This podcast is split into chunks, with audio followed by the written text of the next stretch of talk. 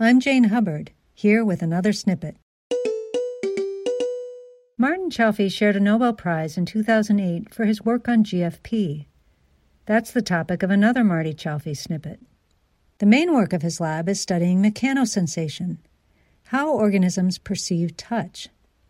We talked about how Marty became interested in touch sensation and the implications for human biology of his work on the nematode worm C. elegans. As we got into the discussion about touch, he pointed out that most other senses respond solely to external stimuli. But we have lots of senses that don't work through either chemical signals or light as a signal. And the mechanically driven senses are among that. So, as you mentioned, there's a sense of touch, there's hearing, there's balance, there's stretch of our muscles, there's detection of blood pressure. There's a whole series of different mechanically driven senses. And so, one of the questions that uh, has been out there for quite a while is what are the molecules that allow this to happen? How do we detect mechanical signals impinging on cells that then lead to signals within the nervous system? And this is where I was fortunate enough to start working on C. elegans as a postdoc in Sidney Brenner's lab, and John Sulston, who had been doing some other experiments, had found a wonderful way of telling whether animals were sensitive to touch or not.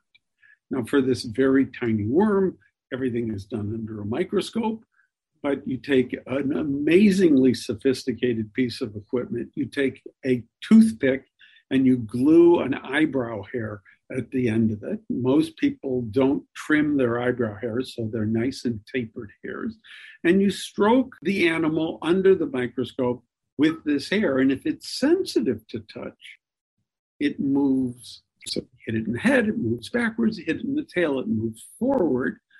And John Sulston had found that he could find mutant animals that did not respond to this touch, but were otherwise completely healthy. They moved normally, they responded to other stimuli, they just didn't respond to the touch of the hair. Almost all the genes that we found with regard to touch sensitivity were genes that were found in many other organisms and had either similar or related functions. And so it was not that they were one off things and we were just studying some strange gene that was in a nematode.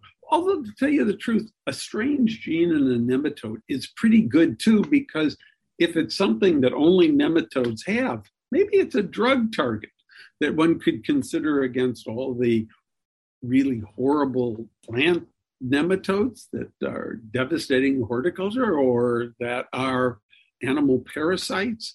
So there's good things if it's specific, and there's good things if it's not specific. I think it's really just a point of view.